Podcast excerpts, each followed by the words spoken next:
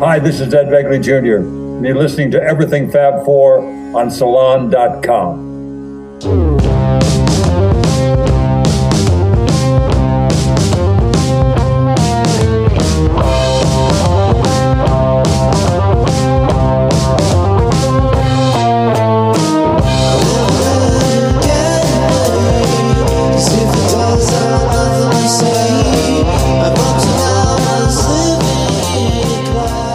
Welcome to Everything Fab 4, a podcast focused on fun and intelligent stories about the Beatles.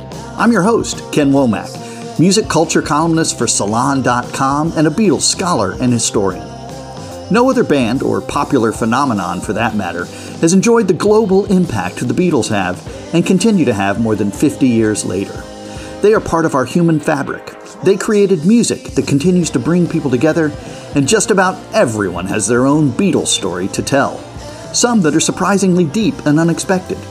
This show seeks to draw those stories out in interesting and insightful ways. Remember, it's a Beatles world, and everyone has a story. They were influenced by all the, the, the rock and roll black blues singers they were influenced by them. And they tell you that literally. That's where they got it from. Chuck Berry, uh, you know, all of those uh, rock and roll people. Pat Boone was the, the taker of all takers with Fats Domino, which was amazing. Who would buy those songs by Pat, Pat Boone after Fats Domino sang them? they were number one records. Today's guest is Darlene Love, an American singer and actress. Born as Darlene Wright, Love began singing as a child with her local church choir. In 1962, she began recording with producer Phil Spector, who renamed her Darlene Love. She sang lead on He's a Rebel, which topped the Billboard charts, and He's Sure the Boy I Love, both of which were credited to the Crystals. She was soon a highly sought after vocalist and worked with many rock and soul legends of the 1960s, including Sam Cooke, Dionne Warwick, Bill Medley, the Beach Boys, Elvis Presley, Tom Jones, and Sonny and Cher.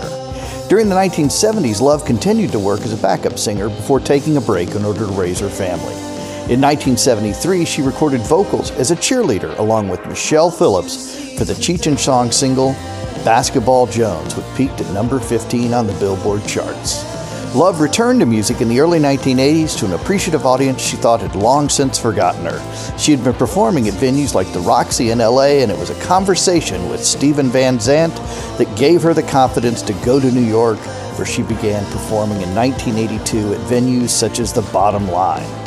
Back in LA, she continued performing in small clubs while working as a maid in Beverly Hills. One day, while she was cleaning one of the homes, she heard her song Christmas Baby Please Come Home on the radio. She took this as a sign that she needed to change her life and go back to singing. In subsequent years, Love was invited annually by David Letterman to sing Christmas Baby Please Come Home on The Late Show for the Christmas holidays. Letterman dubbed her the Christmas Queen. As an actress, Love performed in various Broadway productions. She had a recurring role as Roger Murtaugh's wife in the Lethal Weapon film series. She also sang Ooh Wee Baby in the 1980 movie The Idolmaker. Ranked among Rolling Stone's 100 greatest singers, Love was inducted into the Rock and Roll Hall of Fame in 2011. She is featured in the Oscar winning documentary film 20 Feet from Stardom, for which she won a Grammy Award. Welcome, Darlene Love. I am so excited about your upcoming Christmas shows. Can you tell me a little bit about what's planned? You are, after all, the Queen of Christmas. I knew you were going to do that. Somehow I knew you were going to fit that in. well, you know, I'm really excited to be back out on the road again. Uh, I start uh, not really my Christmas show, but I do a, uh, a cruise every year. Well, I have just for the last couple of years, but uh, we couldn't do it because of the the virus. But uh, I start that at the end of the month, and it's called uh, Malt Shop Cruise. It's the people of the '60s that do the cruise. And uh, it's for a week, and I do it because it prepares me. Because I sing one ship, one song for the whole. I mean, one show for the whole cruise. And then after that, it's all vacation for me in hot and nice weather. And our, uh, yeah, and we have our regular people, and I told my agent, I said, "Now listen, you can't be giving me no twenty shows in no month no more. I ain't, I ain't ready for that no more." Well, Merry Christmas to you. we have a few, and you know the ones that call me all the time. Uh, they know to call like way ahead of time before all the newbies get on. You know, so I'm doing all of those. So it's like from one end of of the of of uh, New York to to the coast, and I do the whole area and it just seems to be more and more people trying to get me to do their Christmas shows. I say, well, you might have to go to January and February. The last Christmas show I do is usually in January. So that's it. Now people are starting to pick me up for, for Valentine's Day because they can't pick me for Christmas. well, you know, the, the Queen of Valentine's Day would be a nice.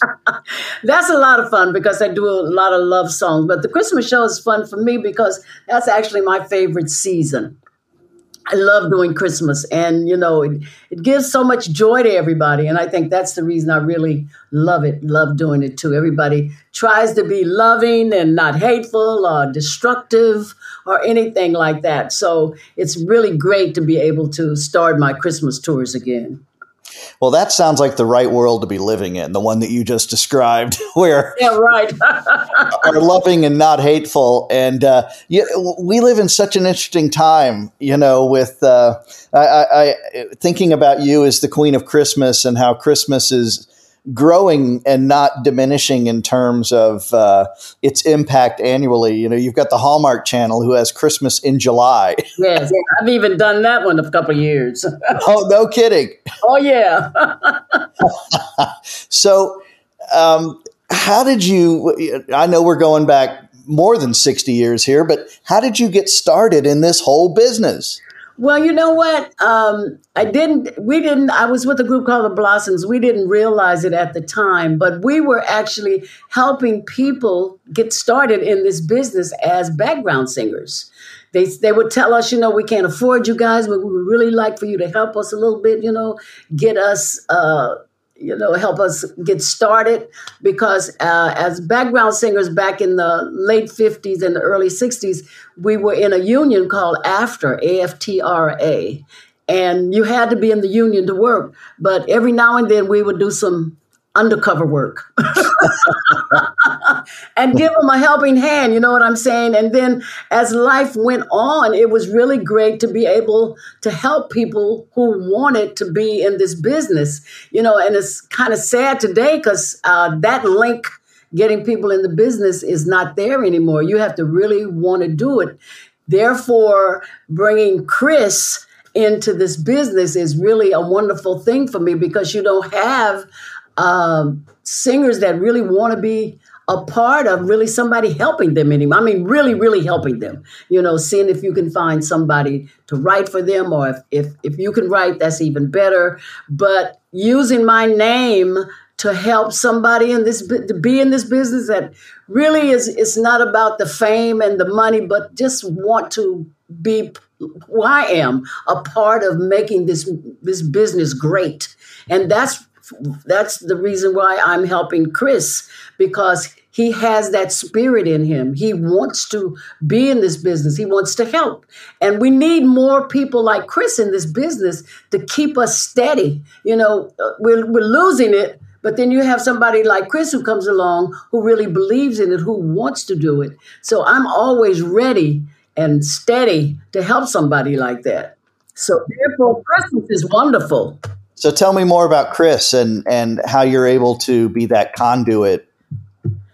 Chris is uh, a person that I was introduced to by my um, not my agent, my publicist. He said uh, he he saw this young man and he was really great and he loves the music. And then this the young man started uh, talking about people in the '60s, and I went, "Wow, that sounds like somebody I want to meet." but, you know, that music to me has brought forth what's going on today, whether they believe it or not. That was rock and roll. That's how it all started.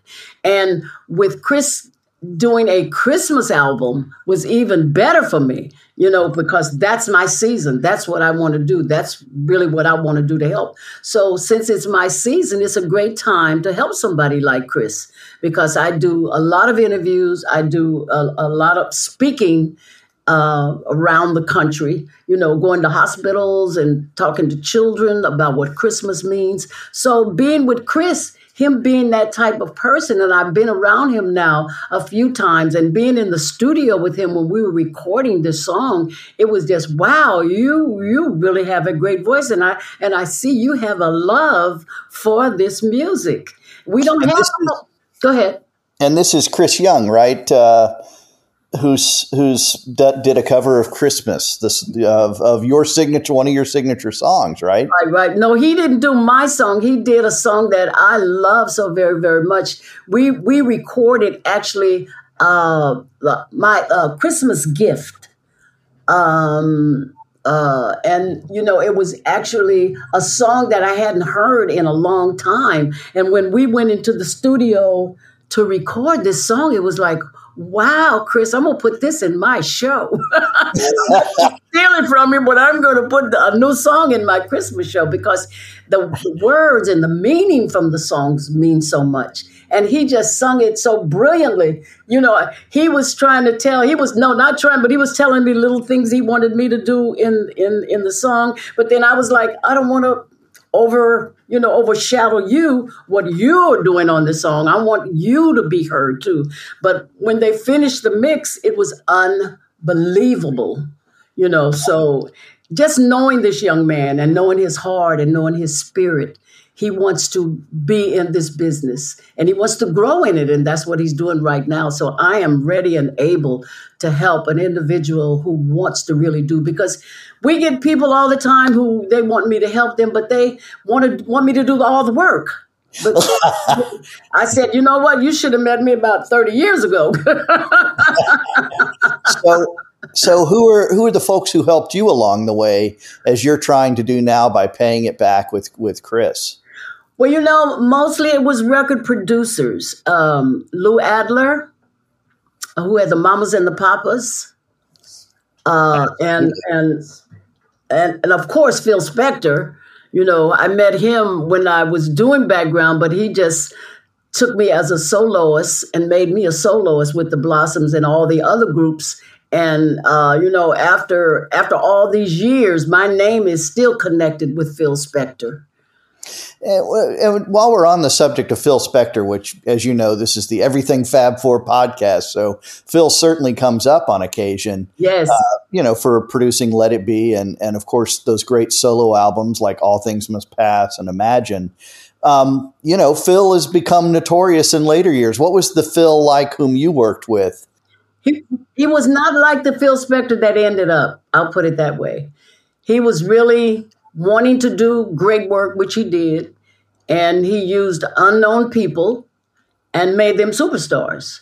I mean, just as far back as going to uh, going to Sonny and Cher, both of them were all on my records. Sonny was even there trying to sing. I love him. You know, I say that about him all the time. Sonny Bono, and he was the percussionist. He did a lot of things uh, to help helping Phil Spector and helping us in the background with the records. And Cher was actually on my a lot of my records singing background. So, you know, when you go back that far and you say that, really, if you listen real carefully and you know Cher's voice, you can hear her singing background. Uh, what's a song that our listeners could go check out that would allow them to get a glimpse of Cher?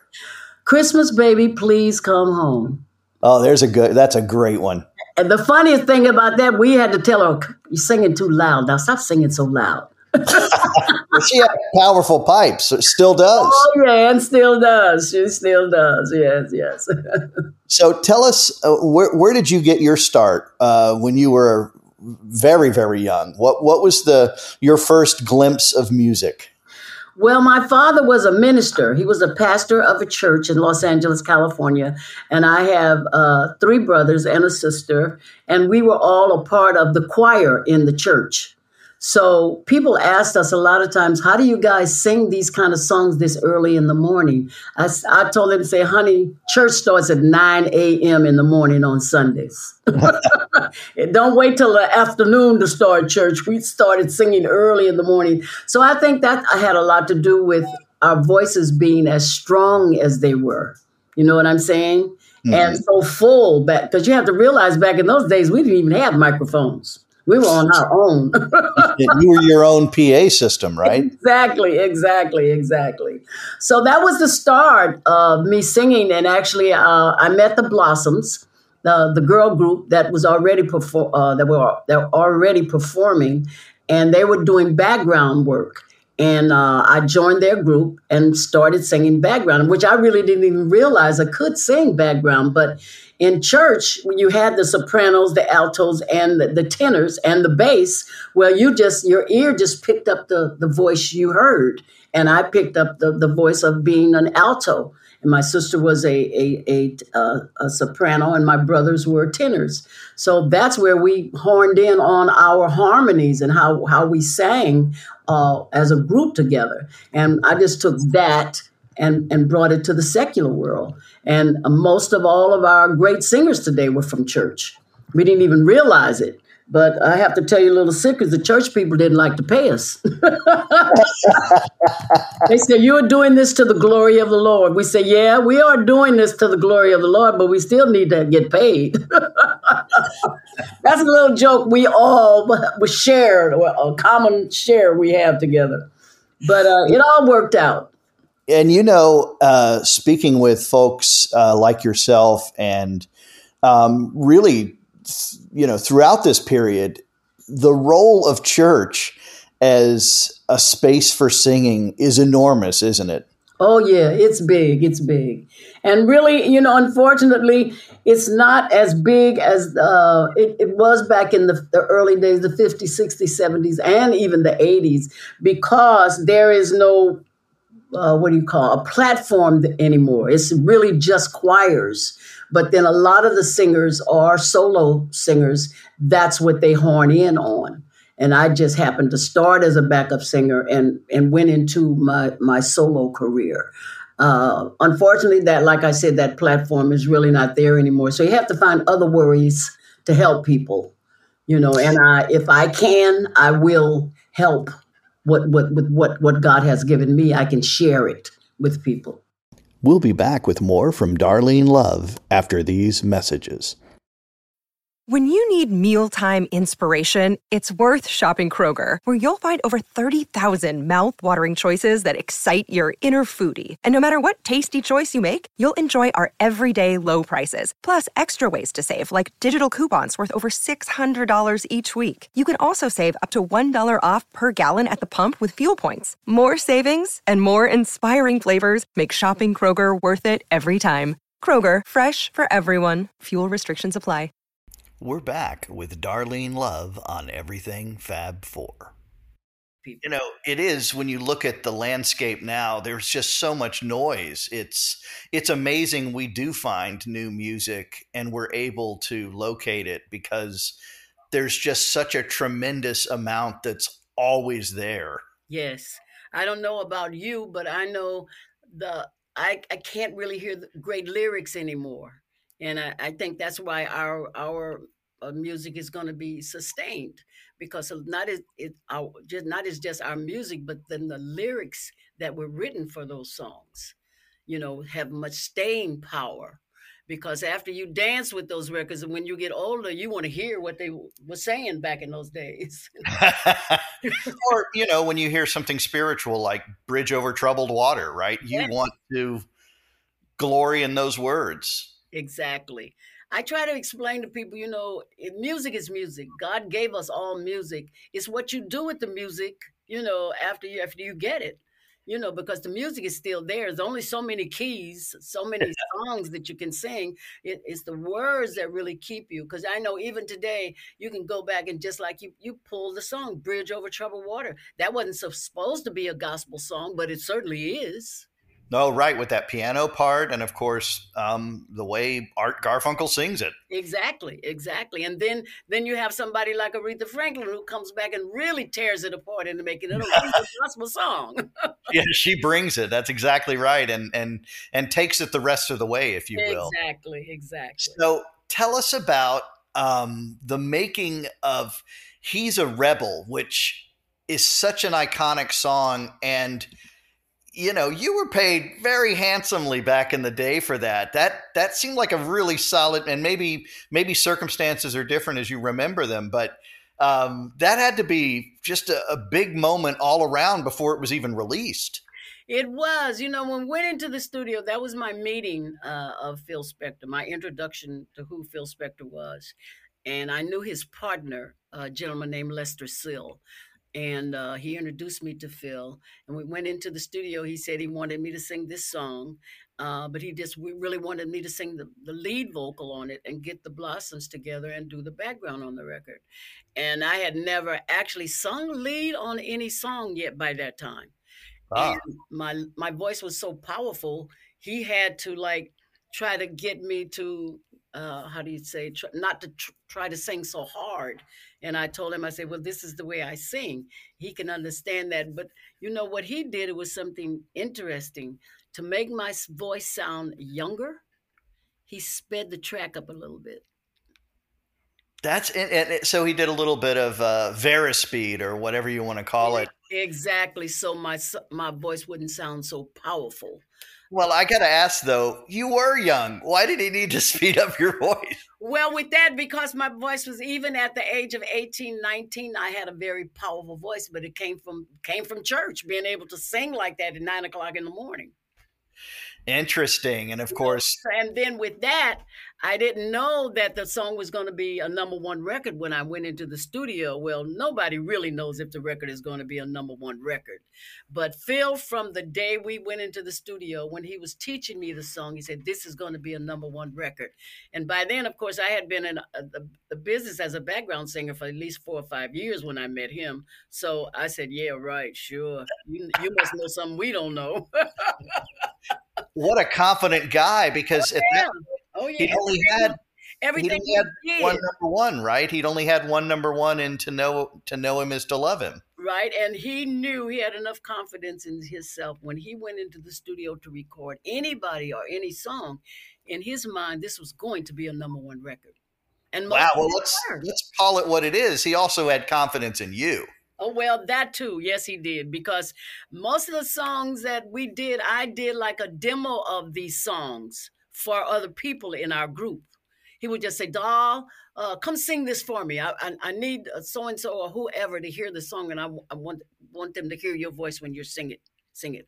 And I would go in and I would do like a little demo track for whoever the next person is uh, to learn the song because he had to teach me the song first of all.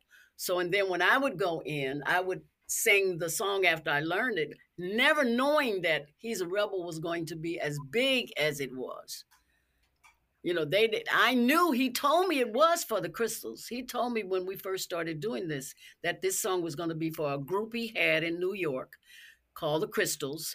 Uh, their mothers or whoever wouldn't allow them to fly to New York because they were, I mean, to California because they were very young. I think the Crystals were like 13 or 14 years old. And oh, the was not going to allow them to fly uh, to California. So I did the song for them, knowing that after four or five years of doing background singers, all the hits was I was on, I can't remember. I mean, all the failures we were on in those years. You know what I'm saying? So I had this thing like, man, you this is a hundred to one shot. This is going to be a, a, number one song. But he didn't care about that. He said it was going to be, and he found a way to make it, and it did become a number one record.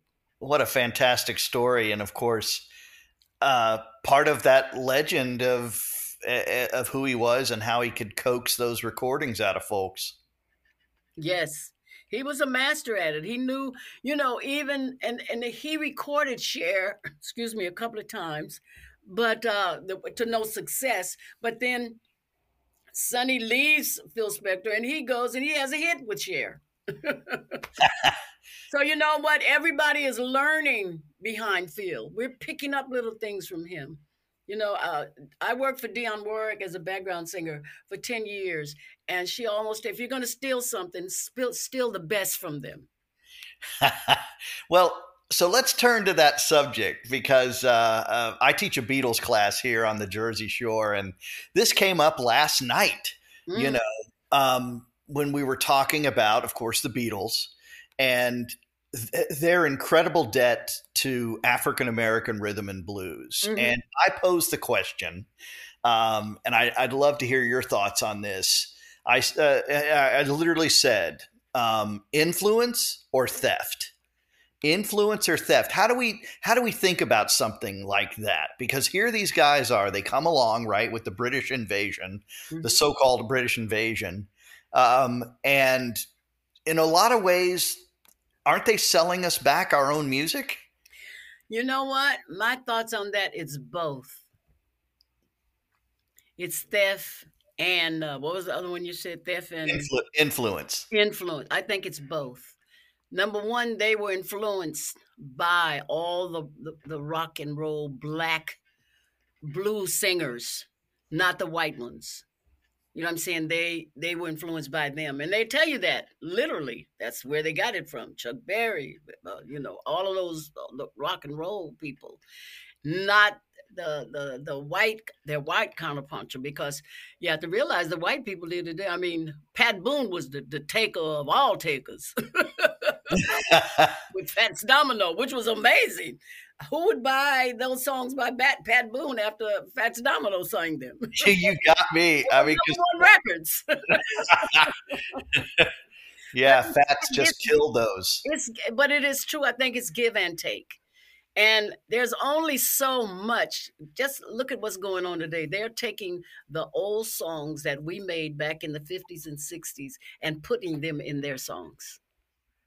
Where are you going to go? You have to go, you know, backwards to get it to bring it forward because there's nothing really. I have a saying there's nothing new under the sun.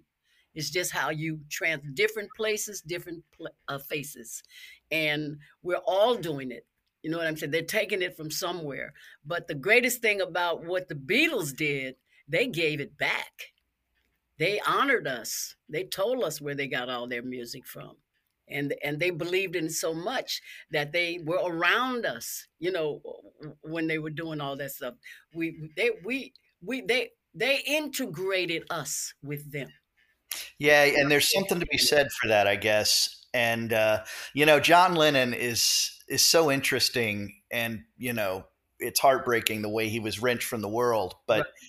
he even a few days before he died he he couldn't remember Beatles songs titles, but he had an encyclopedic knowledge of 50s and early 60s R&B. He could tell you the artist, the song, the B-side. He mm-hmm. knew them backwards and forwards. Right. So that's what I'm talking about. They gave back to us. They didn't just take, but they also gave back. People who probably never would have known who Chuck Berry or Fats Domino or who those black singers were. They got to know them through the Beatles. Little Richard tells the story about when he went to Europe. They were they they the Beatles was was his background singers, uh, musicians. Oh, and they couldn't wait to be. uh, and that's the whole thing. They were like, "Oh, whatever you want us to do, we'll do it." What is what is it? You know, they were excited about working with all these black artists. Well, and the last song they ever play before a paying audience is "Long Tall Sally." Uh, that's right. it was that central to them. Exactly. So it was a, it was a give and take. I and I don't begrudge them anything. The only thing I would say is they took over so it a lot of the entertainers. I said the little people lost their their groove in their music was nowhere for them to work anymore because they wanted to hear the other singers now. You know, oh, it was so overwhelming. Work away from the uh, uh, the little people who had like you know a, a number ten record or a number five record where they had a lot of shows and places they could work. They those all those jobs went away. But that's almost like uh, like everything else. You move along, you know, it gets bigger and better. And we couldn't go to a stadium and fill up a, a stadium of fifty thousand people you know, our audience was like the little clubs, you know, three or four hundred people. You know, the Beatles and and all the other groups that came along were in stadiums. We just never thought it would be that big. And who and who they didn't either, right? Right, exactly, exactly. so do you remember watching the Ed Sullivan Show in February 1964? But of course. That's what we did on Sunday night, black or white. and you know, the amazing thing about it, the very last show that uh, Ed Sullivan did, the Blossoms were on it. I did not know that. Tell me about that. Well, it was amazing because we were doing a show called Shindig that's how we ended up meeting a lot of the British artists. They all did that show. Even the Beatles, the Rolling Stones, they all did that television show. Our producer's name was Jack Good.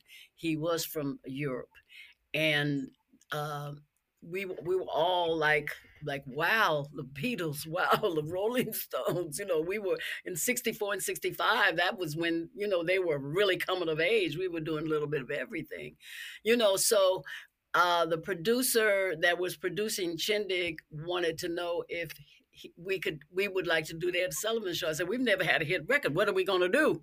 And actually, we did "Get Ready" because "Here I Come." A friend of ours arranged the song, and uh, we did that song on the Ed Sullivan show without being superstars or being having a hit record. You know, they wanted us to be on that show.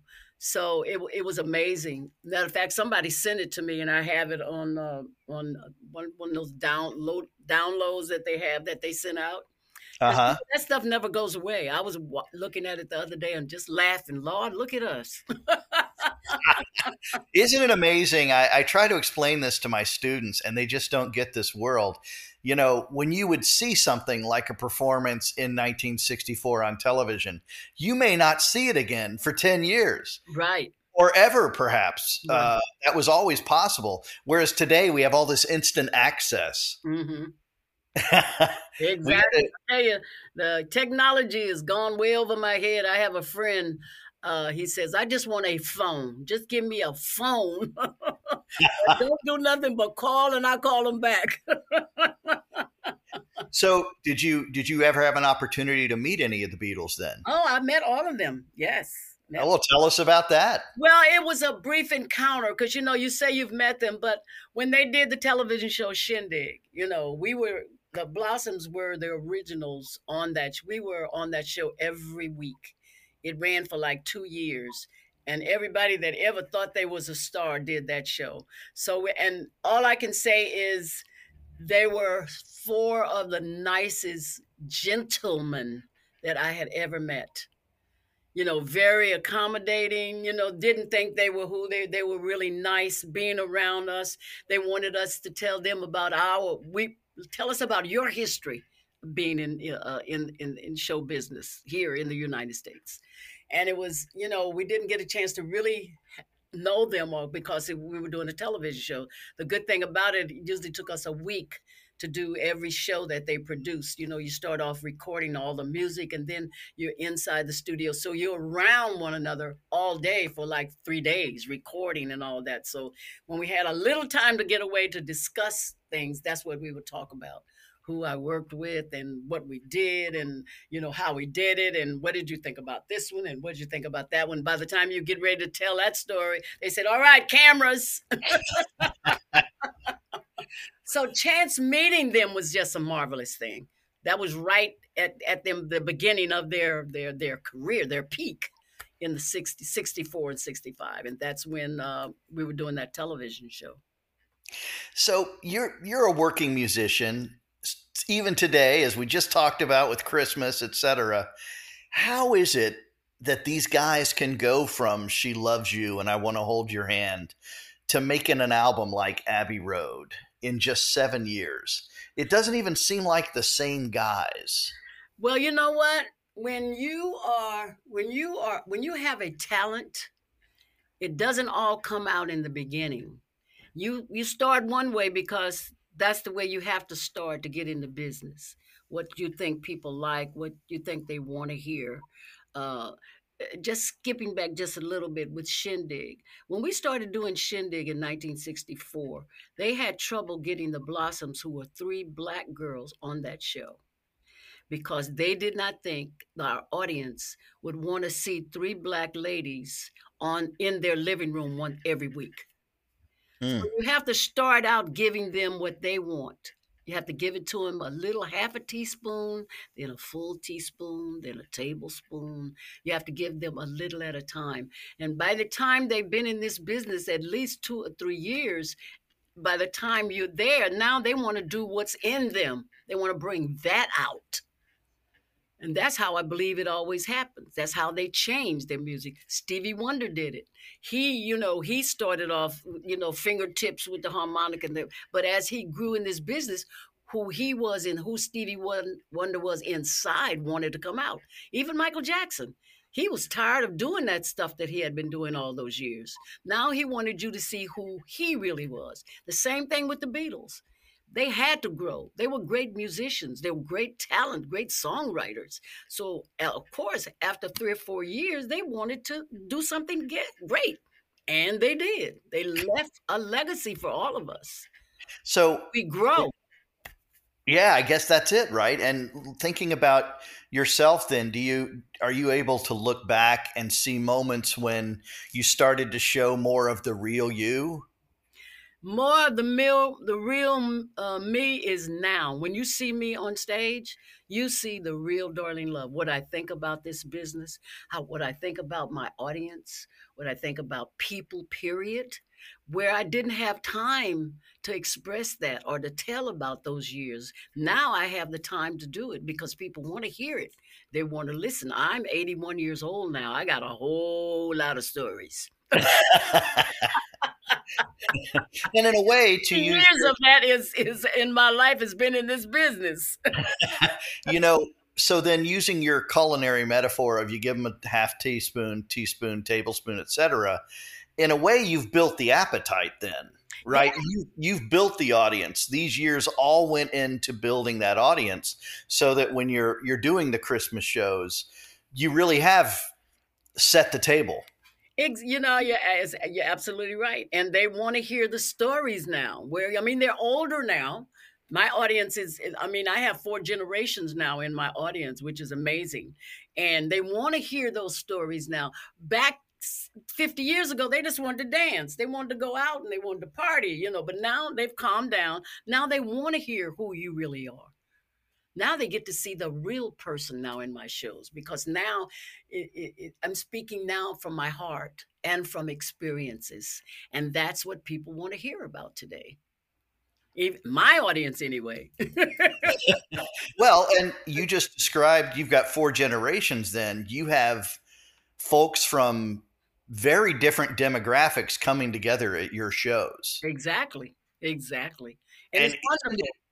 It is wonderful, right? That you create this music all those years ago and it can find new audiences and continue to surprise us. Yes. Do you do you ever spend time with uh, talking to say the college age kids and, and what they're hearing and what they're experiencing? I did a couple of years ago, but the and I had started on that road, which was wonderful. But then the the the, uh, the COVID hit, and then all of that came to a, a close because and now we're just slowly getting back into it where people okay they want to go out now they want to go to shows they want to be and i'm i'm so happy that your audiences are still there they're just waiting for the moment for you to come back out and for them to be able to go out. Because I still have friends that are still a little squirmish about going out, being around a lot of people. So, you know, you have, it, it's going to take a while. It's probably going to take another year you know for all of them to start coming back again but my thank god my my ticket sales have been doing wonderful you know they start off and then people say okay yeah well we can go out now we can do this we can do that and the same thing in our private lives you know, we feel that we can actually go out more. You know, we can be out among people again. And and and that's the whole thing. And I'm sure it'll all start back up again. It's just a matter of time. Well, people, as long as they're human beings, there's gonna yes. be there's gonna be music. And there's never gonna be a time where people want to be closed in. That's not normal not no. seeing your friends, not being around, you know. But like I keep telling everybody, we still have to be careful. That disease hasn't gone anywhere, it's still here. Oh, that's for sure. So, since I've got the Queen of Christmas here, what was it like to get that name from David Letterman? It, the first time he said it, I was so shocked that he said something like that because I never really thought about that. But I was the only person that was go- going doing Christmas tours. Nobody else. I literally do a Christmas tour. Nobody that I know of right now did a, a Christmas tour except for Ronnie Spector. Other people either this is when they really slow down and don't work anymore and they pick back up at, at New Year's, but very few people do Christmas tours. And I've been doing my Christmas tours now for over 30 years. And what when did they start? What was the what was the first situation or venue where you you brought this this concept into being? The it was uh, at the Bottom Line. There's a club at the called the Bottom Line in in Manhattan that uh, Alan Pepper, a friend of ours, owned that club uh, downtown, and I started there doing a Christmas show. They came up with this idea was the, the the the the album is so big. Why don't we do a Christmas show? And I went, hmm, okay. I never even thought about it, you know. But I have four Christmas songs on that on that album, and then one of them was Christmas Baby Please Come Home. So then I then David Letterman came down to see that show, with because Paul Shaffer played Phil Spector in that show that we did hmm. and he invited David down to see the show. My God, that was so long ago. Whoa, when you think about it. And David came down to the show, and the next night on his show, he told Paul, he said, That's the greatest Christmas song I've ever heard in my life. We need to get her because he had forgotten my name on on on the, on the show. Get her down here. And I thought I was going to do Christmas one time. I did it for 28 years. That's what started it. Paul Shaffer must have been a hoot pretending to be Phil. Oh, Ganyon, you know he idolized Phil. He, if if there ever was a person that was Phil Spector, it was Paul Shaffer. He just loved, he just loved, loved Phil Spector, and it was because of the music, not so much the man, but how he mastered. You know, back in those days, we only had three tracks to work with so the whole idea that Phil was doing all that with three tracks was mind blowing. Nobody was using three tracks. You know, multiple multiple recording layers after layers after layers. You you really had to have a strong voice to power through what Phil was doing. That's and, uh, incredible. and he played Phil Spector, and I told him we would have talks about Phil. I said, "You're doing it just like he does it. You you are Phil Spector." he must have loved that. He did, he did. And then for after about three or four years on on on the David Letterman show, and he just flat said, "Here is the Christmas Queen." And we have her every year, Miss Darlene Love. And I was like, wow, okay, Dave. I'll be Christmas Queen. We, you know, we never even thought about it because you know, Christmas Queen. They had the, the Queen of Soul, the Queen of Rock and Roll, the Queen of Blues, the Queen, but nobody ever thought about Queen of Christmas because it's almost like, you know, Jesus is the king as far as I'm concerned. And I'm one of his. So I don't need to be the queen.